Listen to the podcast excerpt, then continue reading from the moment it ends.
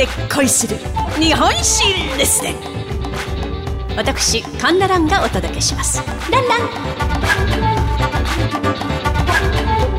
黒石重の国事師書の巻後半。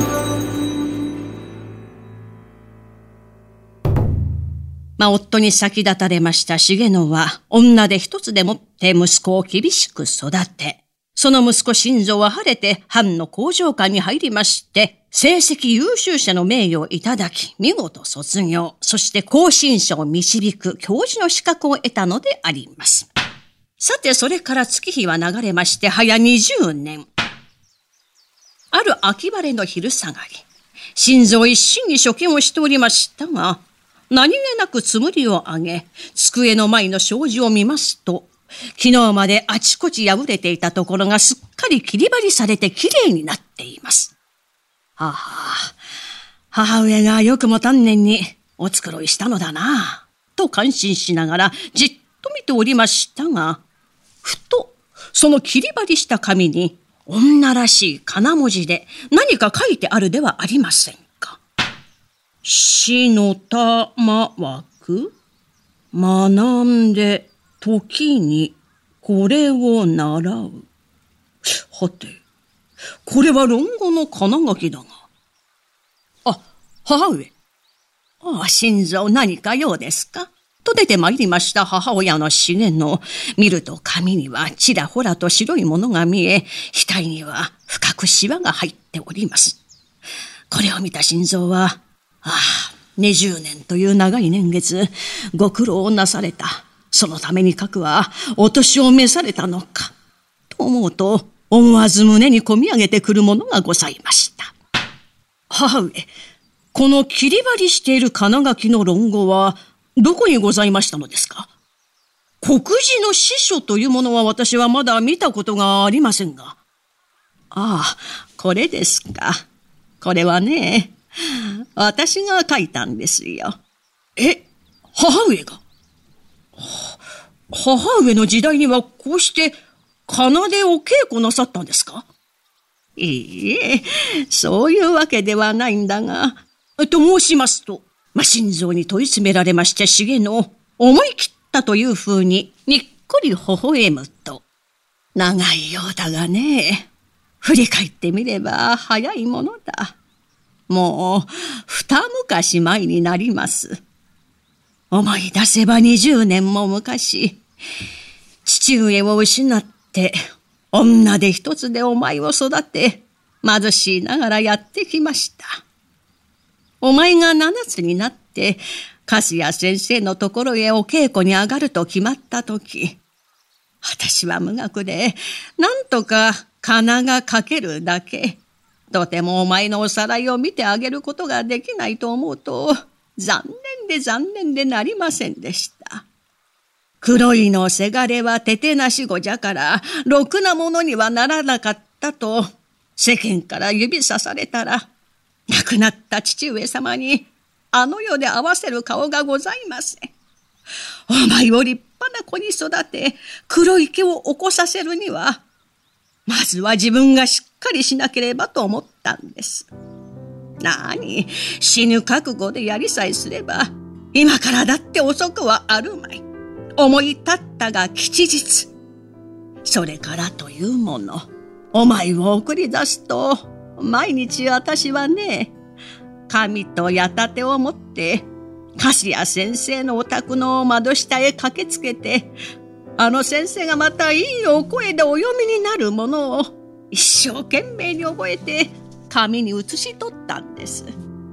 それから家へ帰って、朝ごはんの支度をしながら、何遍も何遍も繰り返し読んで、お前が戻ってくるまでには、残らず空で覚えておいたんです。お前が先生のところへ通っている2年間、雨の日も、風の日も一日とて欠かしたことはありません。人様から見たらまるでおかしくなったと思われましょうが、あたしゃ死に物狂いだったんですよ。おかげでお前も立派に成人しておくれだし、あたしの苦労は無駄ではなかったと思うと、私はこんなに嬉しいことはないんですよ。と、思わず嬉しい涙がこぼれてまいります。母上、申し訳ございませんでした。今が今までそんなにご苦労をかけていたとは少しも知らずにおりました。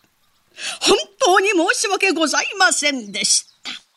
母の愛に打たれ、わーっとその場に泣き伏したのであります。なんの、お前がこうして一人前になってくれたのが、私は何よりだと思ってますよ。子供というものは、自分の子であって、また、お国の子です。私は学問もなく金もない。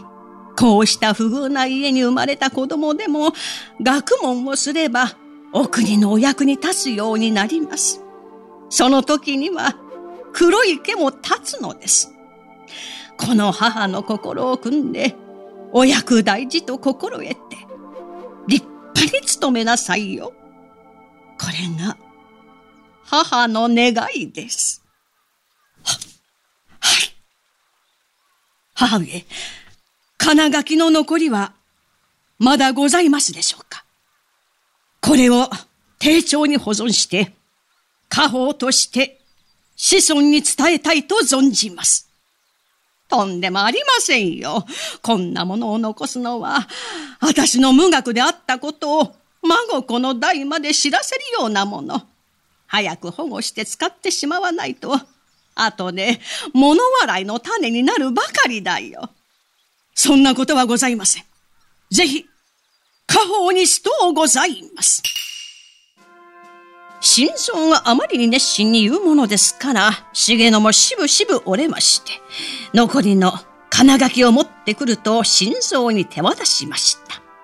中にはところどころ書き違えて訂正したところなどがあり、いかにも苦心の跡が忍ばれます。